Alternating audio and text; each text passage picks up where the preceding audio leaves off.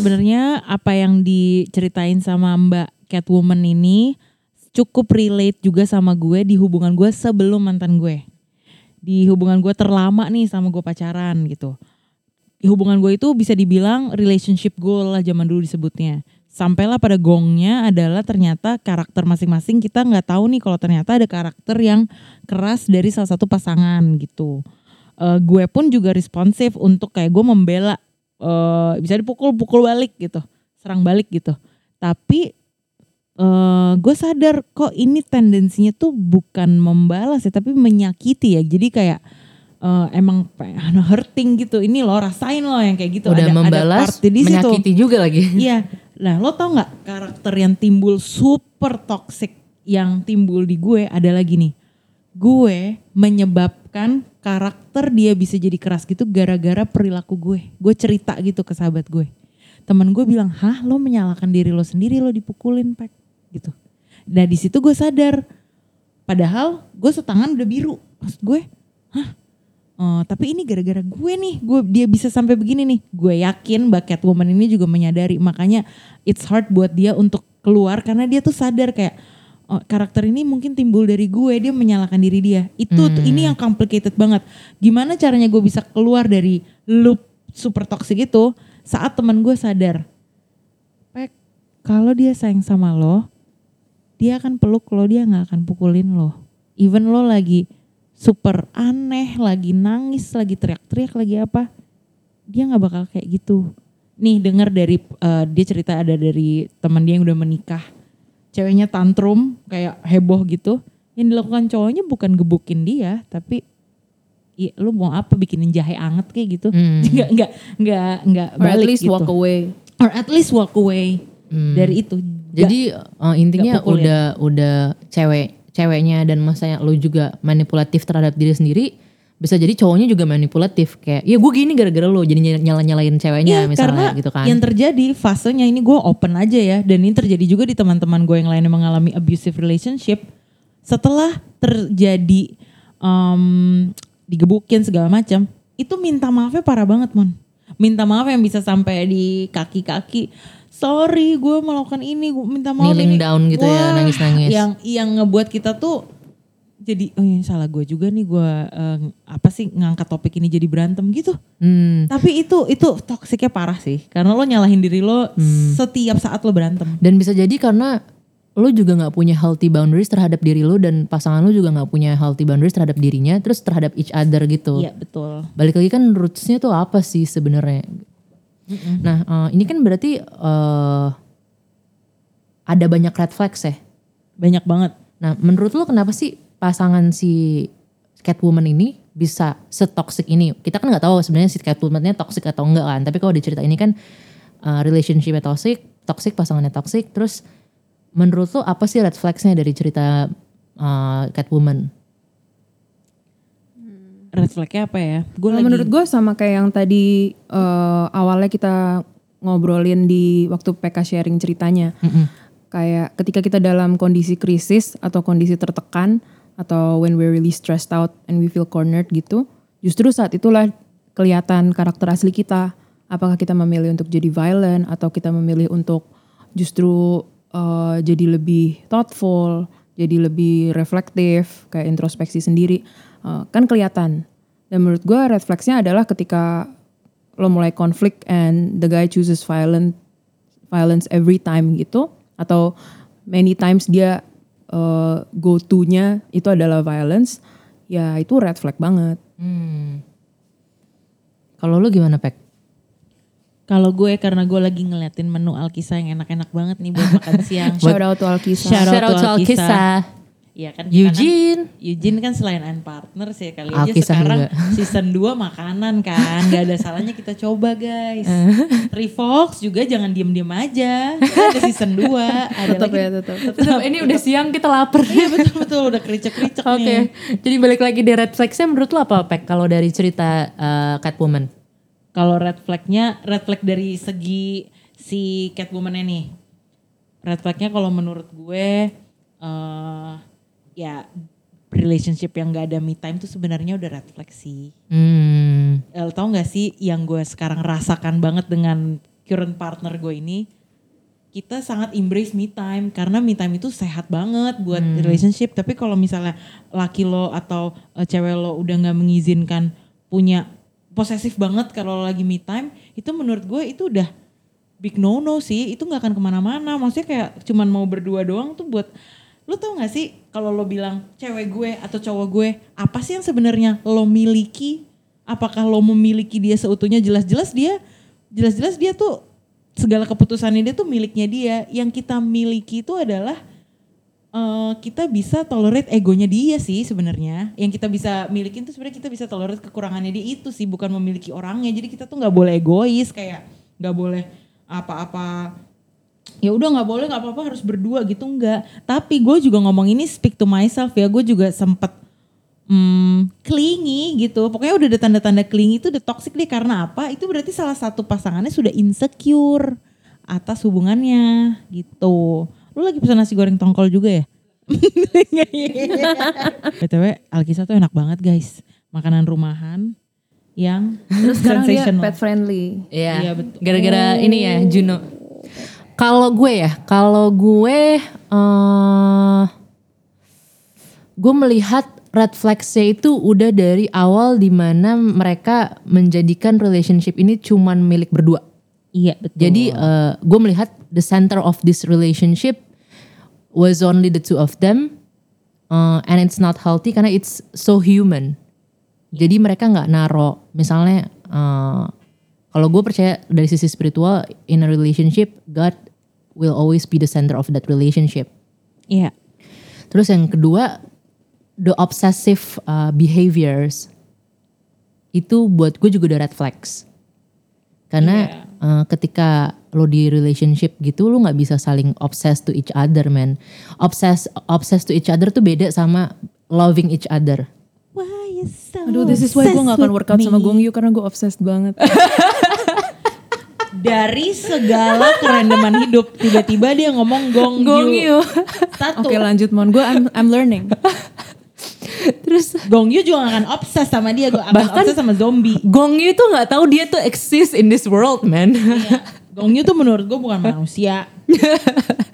Terus yang ketiga the physical abuse sih. Jadi maksudnya verbally abuse gitu-gitu juga red flags. Tapi yang benar-benar bikin kayak bro get out from that relationship tuh si physical abuse-nya Iya benar. gitu. Di part sampai udah kayak gitu. Mm-mm. Tapi guys ini kan menurut kita ya. Jadi ya kita eh, ini point of view kita bukan berdasarkan point of view psikolog atau professionals gitu. Iya iya iya.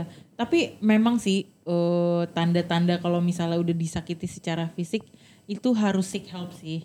Karena ada yang didiemin aja sampai pernikahan. Gue pernah diceritain sama eh, nyokapnya temen gue yang akhirnya eh, leading to divorce karena udah punya anak segala macem. Terus tapi dia tetap disakitin. Itu ada karakter yang gue juga baru belajar juga. Setiap disakitin, nyokapnya temen gue ini berasa dia makin disayang sama suaminya. Lah, Iya, tapi ini another step. Gue pernah diskus ini sama psikolog gue dan dia bilang, ya itu another step of kita ngerasa eh kalau itu itu kita kita butuh digituin sama orang. Itu memang itu memang kita deserve digituin sama orang. Itu udah another step dari psychological reverse gitu loh. Jadi kayak aneh gitu loh mikirnya. gue nggak paham sih itu. Iya iya iya makanya it- jangan sampai tersakiti di level itu. Jadi dia merasa kayak gitu gitu. Tapi itu udah kompleks banget ya udah punya anak apa segala macam. Tapi rootsnya awalnya gini-gini nih pacaran dipukulin atau ya gitu deh pokoknya. Eh tapi nggak cuma physical abuse loh.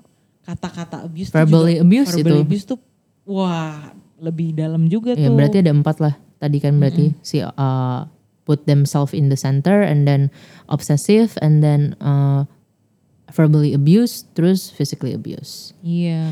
Oke, kita lanjut ke cerita selanjutnya. Thank you ya buat Catwoman udah share ini nggak gampang loh. Mm-mm. Share kayak gini. Berikutnya siapa nih? Si not specified? Hmm, Iron Man kali ya. Boleh. Iron Man pakai topeng kan? Ya kan tapi isinya bisa si Iron Man-nya, bisa juga si ceweknya kan? Yaudah deh Deadpool. Eh, Iya nggak apa-apa. Ya, Iron Man aja ya. kan, kan dia dia gendernya not specified ngomongnya. Oke. Ini eh, kisaran kalau tadi katanya. Iya, kisaran. Kisaran umurnya 28 sampai 34 Eh, nih. 35, 44 sayang. 35 44. Gue kurangin tadi karena masih kelihatan muda. 35 sampai 44. Nah, dia bilang everything started when we started to get frustrated with each other tapi dia nggak pernah mau kasih space buat each other. Ini, ini kayaknya eh, banyak ya orang yang pacaran nggak mau kasih space kayak dunia milik berdua. Terus Mahal real estate sekarang. Betul, Wow. betul. Katanya she wanted she wanted me to talk to her all the time, tapi di sisi lain juga dia juga frustasi nih karena kayak we slept together because it's forbidden in our faith. Ah, oke. Jadi ada ada sex before marriage di hubungan mereka yang sebenarnya salah satu nggak yakin gitu apakah ini baik buat dia di sisi ketuhanannya ya. Terus I just want to be with her but not talking every time, just sharing moments, enjoying our time together and every time we did something wrong, I used to take everything lightly. Even in my heart I know we need to stop it. Then we become more consumed by each other. Gila, kata-katanya udah consume. Yell at each other, hate each other and talk about each other behind. Aduh, sampai udah ngomongin pasangan jelek-jeleknya di orang lain itu sebenarnya udah tanda sih. Kayak hmm, nyokap gue pernah ngomong jangan pernah ngasih tauin kejelekan-kejelekan pasangan ke orang lain kita harus selalu membackup karena relationship itu juga about compromise sih gitu tapi kalau dia udah sampai di sisi nggak tahan tuh sampai ngegosipin kejelekan-kejelekan pasangan itu sebenarnya udah udah cukup menyedihkan ya terus katanya apa sih yang what did what did you learn from it dia bilang I learned not to take someone that I love for granted. Oh my god, ini dalam sih. Dulu gue bilang sama mantan gue yang terakhir nih, lo literally took me for granted bro, gue gitu. Terus kayak, iya sih dia sadar karena memang memang itu tuh hmm, sesuatu yang kita nggak boleh sih dari relationship kayak gitu. I'm still hoping there's a chance for me to get back to her as her best friend. Lama-lama kita bikin tali kasih nih kalau ada kayak gini. kita bikin ini kali ya eh, segmen tisam dulu titip salam dulu. I love her, but I know we cannot be together. So I will take all the chances to love her as my best friend. And hope she would do the same for me too. If she would, then I would not take her trust for granted. Oh, jadi ada sedikit harapan dari eh, kakak Iron Man di sini ya.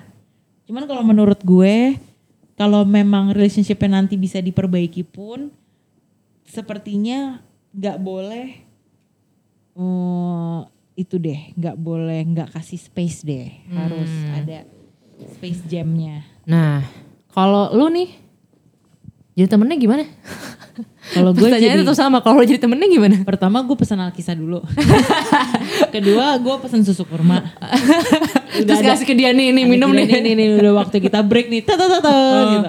Cuman Atau Kalau kalau kalau menurut gue, kalau misalnya gue boleh masuk, Heeh. mumpung Masuk. masih mumpung belum lupa, menurut gue penting banget untuk punya space tetap. Karena kalau lo nggak ada space, lo nggak bakal bisa grow. bener. Misalnya lo nanam tanaman, terus lo cuman kasih potnya sekecil gelas seperti yang gue lakukan, Suka banget perumpamaan produser kita mau. dia tumbuhnya cuman pelan-pelan dan dikit. Iya, Sedangkan tanaman yang gue taruh di pot gede, dia tumbuhnya jauh lebih cepet dan jauh lebih banyak kayak gitu. loh. Keren. Mulai sekarang guys, tanamlah langsung di halaman, gak usah di pot-pot.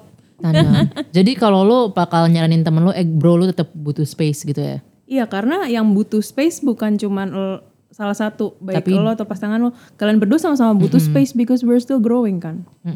Iya, iya, iya, iya. Kalau lu gimana Pek? Tetap mau alkisah dulu? Enggak sih, enggak. Pertama gue pasti bilang, ini kan soalnya ada keinginan dari cowoknya untuk rekindle nih kalau masih bisa. Jadi kalau memang hubungan mereka sebenarnya masih saling menyayangi, ya udah mereka harus perbaiki part di mana itu tadi jangan get consume-nya gimana. Jadi kayak eh, kayaknya pentingnya mereka menemukan hal-hal yang mereka suka deh. Tapi ribetnya pasangan-pasangan masa kini itu suka sok-sokan yang ceweknya suka hal ini, cowoknya poser ikutan ceweknya. Yaudah deh karena lo suka gue juga jadi suka. Padahal lo tuh lo tuh nggak tahu gitu kalau ada hal-hal pasti yang Monica suka kopi, cowoknya Monica sukanya masak gitu kan beda gitu nggak apa-apa lo tuh harus be true to yourself dulu pertama-tama ya gue sih akan kayak Astari sih nasihatin dia untuk kasih space Hmm. supaya hubungannya sehat karena teman-temannya dia udah tau busuk-busuknya tuh udah dikasih tauin tuh sama dia gitu. I think this is also because they don't really see the issues, the real issues. Terus jadi mereka nggak bisa work out through that issues kan. Kalau mm, gue mungkin sebagai temen gue bakal ngingetin sih sebenarnya eh, fokus relationship lu tuh apa sih? Karena kan di sini banyak banget ya mereka consume each other, terus not giving space to each other, ngomongin uh, satu sama lain, terus uh, having sex uh, physically mungkin udah bukan soal cuman emotionally atau intimacy lagi gitu kan. Sebenarnya lo tuh fokusnya purity atau lust. Hmm. Sebenarnya lu generosity atau greed. Terus kayak sebenarnya fokus relationship itu relationship lo itu faithfulness atau abusive or fear. Iya, iya, sama sebenarnya ini mungkin sama uh, buat si woman juga ya. Fokus relation, relationship lo itu connectedness atau attachment. Gitu. Mungkin sebagai temennya gue akan ngomong gitu dulu ke dia. Gue kalau misalnya dia cerita gitu, gue akan nanya fokus relationship lo apa. Dan balik lagi kan kita nggak tahu dasarnya mereka bisa kayak gitu dua-duanya gimana kan. Lebih ke arah situ sih kalau gue. Nah kalau menurut lo red flagsnya apa nih guys dari ceritanya uh, siapa Iron, Iron Man? Man. Heeh. Kalau menurut gue red flagnya adalah eh, si cowoknya duluan sih dia nyadar tuh sebenarnya ceweknya ini udah eh, maksudnya ada ada hubungan yang gak sehat tapi digas aja terus sama dia. Yang tadi dia bilang eh, ya udah gue maklumin aja dia kayak gini tapi dia tetap ngomongin ke teman-temannya, tetap kayak ngerasa nggak udah space. Jadi sebenarnya cowoknya udah ngerasain hal yang sense something wrong tapi nggak di nggak di eh, benerin gitu, nggak berani speak up. Sama the fact that sebenarnya ceweknya itu bingung is it okay to do sex before marriage segala macam. Dan cowoknya tetap gitu-gitu aja. Maksudnya maksudnya itu red flag sih karena cowoknya sadar ada sesuatu yang mm, nggak mutual kan di situ berarti ada suatu kegundahan hati tuh di situ yang nggak terselesaikan gitu. Hmm, I think it's it's it's really good ya lo addressing itu. Iya. Karena yang gue lihat juga sebenarnya red flagsnya adalah when no one wants to deal with the real issues. Kayak they are arguing about the outcome of outcome of the real issues, but not the real issues. Terus habis itu all relationships kan having uh, pasti ada having problemnya kan. iya Tapi unhealthy relationships have unaddressed problems. Balik lagi karena mereka nggak mau work out uh, those real issues gitu. Terus mereka having own desires uh, untuk sesuatu yang malah bukannya grow grow each other tapi torment them more gitu kalau gue ngeliat dari cerita orang ini. Dan talking about sex ya, gue nggak bisa bilang itu salah atau benar juga kan sebenarnya. Karena kalau emang berdasarkan agama, agama apa pun pasti bilang seks itu tidak disarankan kan karena katanya dosa atau salah gitu-gitu. Cuman uh, as far as I know, seks itu bukan cuman soal physical kan. Iya. Seks itu udah ke arah uh, emotional sama spiritual. Iya. Dan ibarat kata nih kalau misalnya lo tuh kertas, terus cowok lo kertas, iya terus lo lem, iya terus lo mau disconnect, pasti akan ada some part of other kertas itu, other paper Yang- yang, masih nempel kan. Iya, iya, iya. Nah itulah yang terjadi sama seks kan sebenarnya. Iya. Makanya lo mau having sex sama siapa pun, that part, uh, that soul part of those uh, boys or girls itu masih ada di lo sebenarnya. iya iya benar Gitu sih makanya mungkin ini yang jadi lebih berat gitu. Gak usah seks kita sayang sama orang aja ada hati kita yang tertinggal pasti ada serpihan-serpihan luka gitu ya pasti apalagi udah se-attach itu gitu makin Kalau eh tadi Astari udah ngasih tau belum sih red flagsnya apa? belum Oh iya. Kalau dia lagi milih nasi goreng tuh ketahuan dari mukanya nanti abis itu gue yang milih ya. iya iya Kalau Astari eh, mau nyampein red flags dulu nggak? Atau menurut lu udah tersampaikan oleh gue dan PK? Menurut gue udah tersampaikan sih. And ketika lo udah mulai nggak bisa communicate with each other, ya itu harusnya lo mulai mempertanyakan kayak, hmm, there's something wrong with this relationship gitu. Hmm, I see. Oke, thank you Iron Man sudah mau sharing cerita lo di sini. benar thank you banget Eh, terus sekarang kita lanjut ke cerita selanjutnya yaitu dari Spider-Man deh ya. Spider-Man Spider-Man Spider-Man ini male gendernya, terus usianya kisaran tetap Spider-Man Spider-Man. Iya. Eh, itu gue ngikutin banget. lagi. Umurnya dia kisaran 24 sampai 34 tahun. Oh, ini agak ini agak panjang nih kata-katanya. Jadi, kita mulai ceritanya. Mhm. I was in a relationship with a single mother whose kids are in their father's custody while she was battling with meth addiction and being homeless while also secretly doing work as a dominatrix behind my back. Man. Needl- needless to say, there was a lot of lying, emotional abuse, lack of remorse, as well as twists and turns that paved the relationship foundation. Oh, all this while I was only 21 and doing part time at a club as a waiter. Yay me! Dia ngomong gitu. Hmm. Father was a big time gangster who initially wanted to look for me during the start of the relationship. Being always suspicious, feeling constantly unsure of my decisions, as well as the turmoil that unpacked the entire course of my relationship.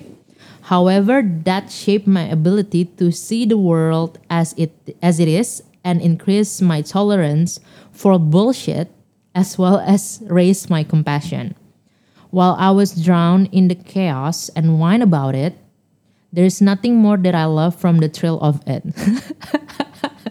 agak agak agak ini ya. Be- Belum bertobat kayaknya. Belum bertobat nih kayaknya. What did you learn from it? I learned how to trust my instincts.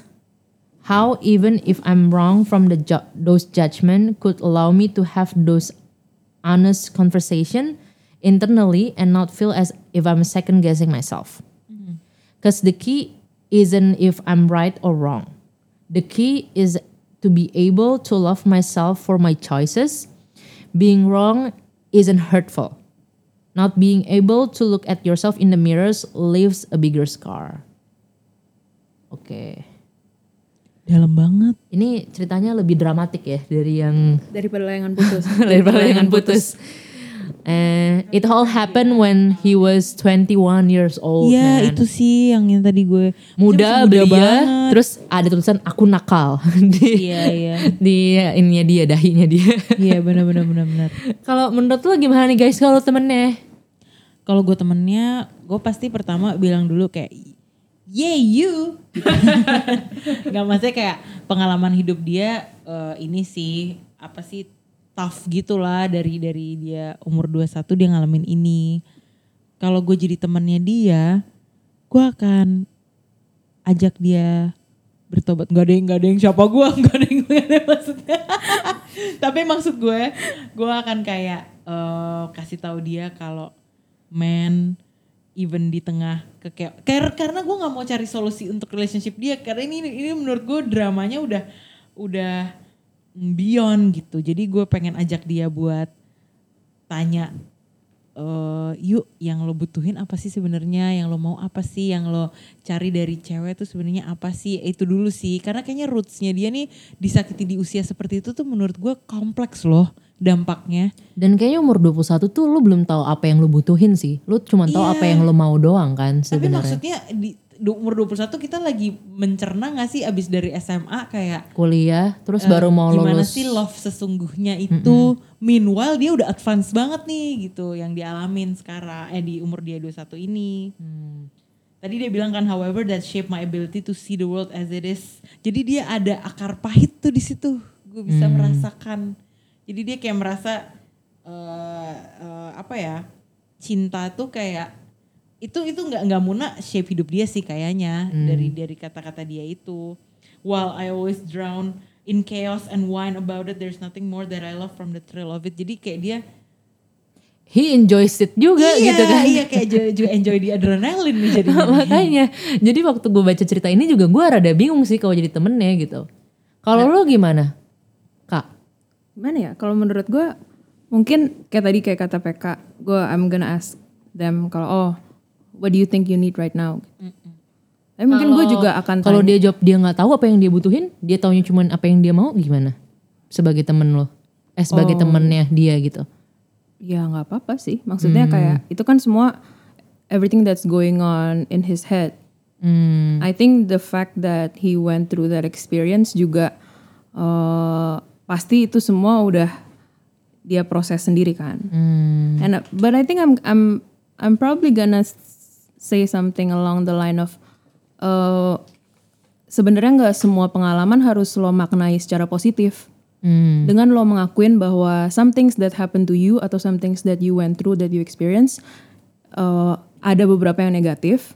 Uh, dengan lo mengakuin itu, it can help you get to the lesson. Karena mungkin kalau misalnya lo selalu menganggap everything that happens to you is something good, something positive, it'll help you uh, menelan segalanya dengan lebih mudah. Tapi is it gonna help you learn from the experience better? I don't know. Is it gonna help you uh, change for the better? I don't know. Hmm. Sebenarnya waktu baca cerita ini tuh gue jadi akan bingung. Duh, gue bingung banget sih kalau jadi temennya. Apalagi kan mungkin pas dia umur 21 kita juga baru umur segitu kan. Tapi kalau misalnya dia umur 21 terus gue jauh lebih tua dari dia, mungkin yang akan gue tanyain, are you sure you want to be in this relationship only for the thrills and the adrenaline because you enjoy it gitu. Sama paling kayak gue tanyain, are you sure you want to uh, keep repeating the same cycle even though you know that this is so toxic gitu. Kalau gue paling nanyain itu, kayak are you sure you're that's what you need gitu. Kalau gue mungkin lebih ke arah situ sih karena kan gue juga nggak tahu sebenarnya latar belakangnya balik lagi latar belakangnya gimana kan ini semua bisa terjadi di antara mereka berdua dan kenapa mereka berdua bisa kayak gini gitu. Iya. Hmm. Kayak gue pernah dengar temen gue dulu bilang kan gue alergi udang ya. Tapi gue punya teman yang bilang kayak udah kalau lo alergi udang ya lo terus-terusan aja makan udang nanti lama-lama lo nggak akan nggak alergi lagi gitu. Eh, and sometimes I think people do that with with toxic relationships and with uh, toxic workplaces yang kayak aduh if I just keep apa ya I can get used to the darkest things I can get used to the the weirdest the most messed up things gitu kok Tapi kalau gue sih mikirnya itu bukannya kayak istilahnya gelas nih. Terus pertama lu uh, biarin diri lu kena nih retak. Terus terus terus terus terus terus terus sampai pecah. Udah bukan retak lagi pecah. Terus you're trying to process all of that and try to heal kan bakal lebih susah kan. Terus misalnya lu ngelem lagi. Kan semuanya udah retak. Walaupun udah kelem lagi jadi sebuah gelas. Terus kalau lo mau ngisi minuman atau apa pun itu tetap bocor kan. bisa dilem pakai emas mau kayak kayak kintsugi itu loh Tapi kan itu mahal kan. Nah maksud gue ibaratnya kayak gitu. Ketika lo udah udah nempelin segelas-gelas itu lagi sampai jadi itu tetap retak dan bisa jadi ketika lo isi air lagi itu tetap bocor kan.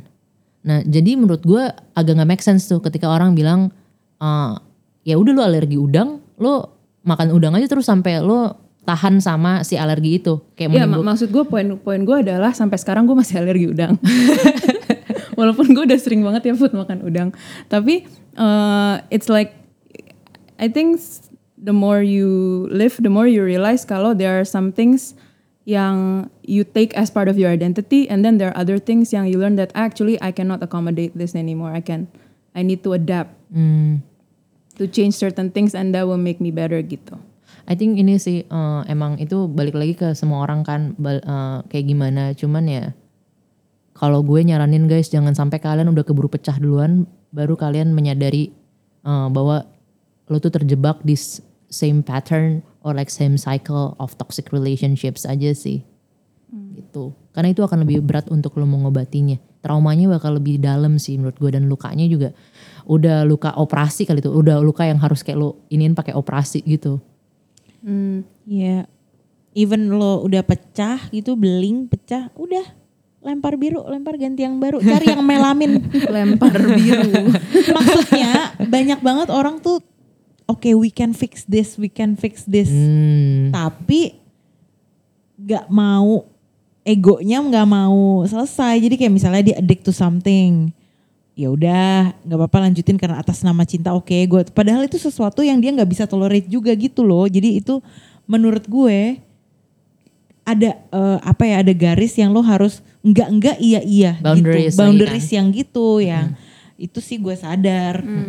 I do Ya, I do itulah. agree that from these three stories kayak eh, kita bisa belajar kalau oh memang sih people who have gone through toxic relationship they can become more compassionate, they can become more sensitive, more tolerant gitu karena memang eh, there is something to say about having gone through the experience gitu. Mm. Right? Kayak kadang lo nggak bisa you can sympathize tapi lo nggak bisa really empathize kalau lo nggak you don't know Iya. what it feels like to be inside that kind of relationship.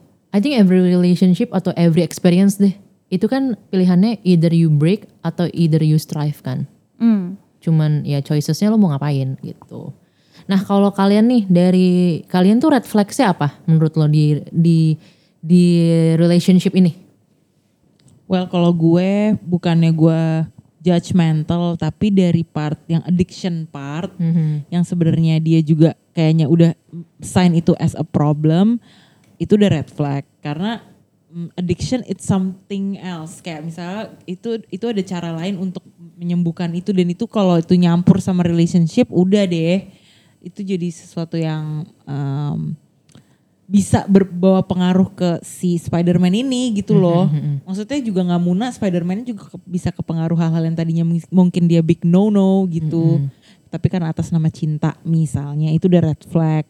Terus kedua hmm, ya tadi banyak bohongnya, banyak um, emotional abuse-nya, terus kayak eh, apa ya? Jadi jadi jadi adrenalin nih buat dia nih malah jadi jadi kayak kebiasa kayak eh, pepatah tadi Estari makan udang terus still drop gitu. Itu menurut gue red flag yang dia biarin terus sih. Tapi nggak berhentinya juga gue sel gue appreciate orang ini si eh, Spider-Man ini dia mau cerita sedetil ini gitu Ya. karena nggak mm, kayak menurut gue nggak nggak banyak orang deh yang 21 tahun eh, saat masih 21 hidupnya eh, love life-nya sekompleks ini nih. gitu. Hmm. Kalau lo gimana kak menurut lo? Apanya red flags ya? Mm-mm. Hmm. Nggak tahu Mon, masih belum kepikir. Kalau gue ngelihatnya tuh dari pertama ya setuju addictions. Gue sebenarnya nggak melihat single mother itu sebagai sebuah red flag ya guys. Single Iya, mother iya, atau iya. single father tuh nggak red flag sama sekali.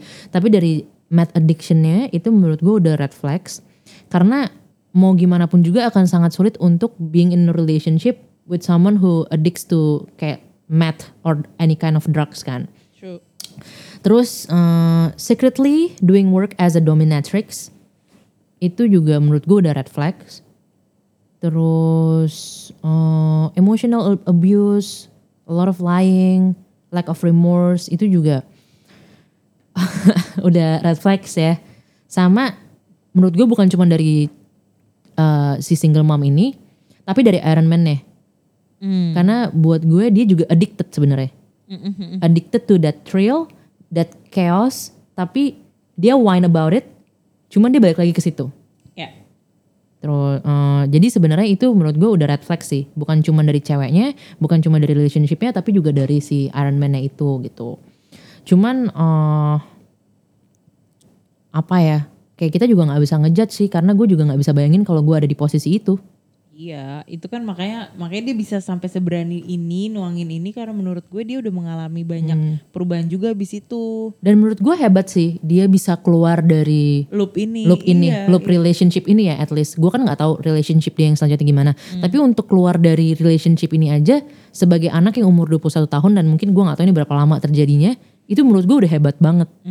Karena pasti ada masa di mana dia I've had enough gitu. Iya, iya, iya. Hmm. iya. I think not being able to look at yourself in the mirror is a very big red Yeah. flag.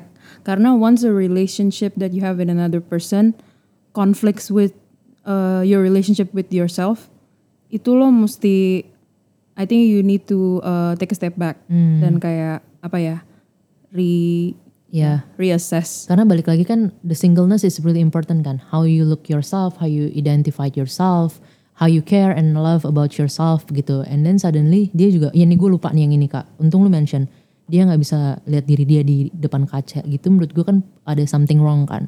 And either dia embarrassed with himself atau dia feel guilty atau mungkin dia jadi udah hate himself gitu kan kita nggak pernah tahu. Gitu. But okay, uh, Spider-Man, this is so heavy. Iya, thank you Thank you so much. Semangat, Uh, bro.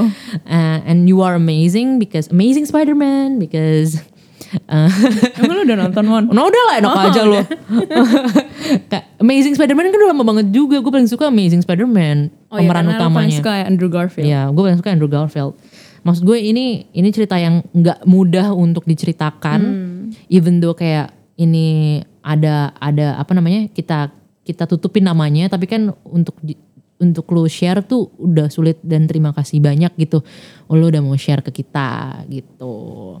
Nah, eh, berikutnya kita eh, akan masuk ke sesi sa- bersama psikolog nih. Nanti akan kelihatan banget kali ya bedanya. Ngobrol, Oh, ngobrol sama psikolog, sama profesional. Oke Someone who deh. actually knows what she's Kita sih talking about. profesional, profesional muda aja gitu. Halo. Nah, sekarang nih Mon, kita lagi ngobrol sama Kakak Veronica. Belum ngobrol baru nelfon. Iya, tapi kan kita dari tadi udah ngobrol, Mon. Kenalin dulu dong, Mon. Hai Kak Vero, aku Monica. Iya, kalau aku PK, Kak Vero mungkin udah lebih kenal nih. Halo aku kakaknya Iya. PK Astari. Hai Astari, hai Moni. Hai. Aku Vero. Thank you Iya. banget loh Kak udah mau meluangkan waktu buat kita gangguin nih hari ini. Iya, di hari Sabtu ini weekend-weekend ya. Heeh. Kita gangguin. Seneng kita- banget dong, seneng banget dong digangguin. Lain kali gangguin lagi dong. Oh, minta. ini bukan ini bukan tanda-tanda dari toxic relationship kan, Mon? Udah ketagihan. Wah ada ketergantungan di dalam ya. Atau mungkin kita boleh minta dikenalin dulu kali Kak. Kakak tuh siapa, pekerjaannya apa, terus eh, bekerjanya di mana atau gimana Space-nya dulu? tuh Space-nya tempat tuh buat apa, aja. Heeh, Iya, soalnya kan buat PK Moners nih ya, ya. PK Moners kan nggak tahu nih tiba-tiba kita nelfonin psikolog, psikolog mana nih gitu. Iya. Siapa sih ya? Oke oke. Eh, nama eh gue manggil gue lu nggak apa-apa kali ya? Nggak apa-apa. Nggak apa-apa Nggak banget. apa-apa. Oke oke oke. Eh, nama gue Veronica Jesla, dipanggilnya biasa Vero.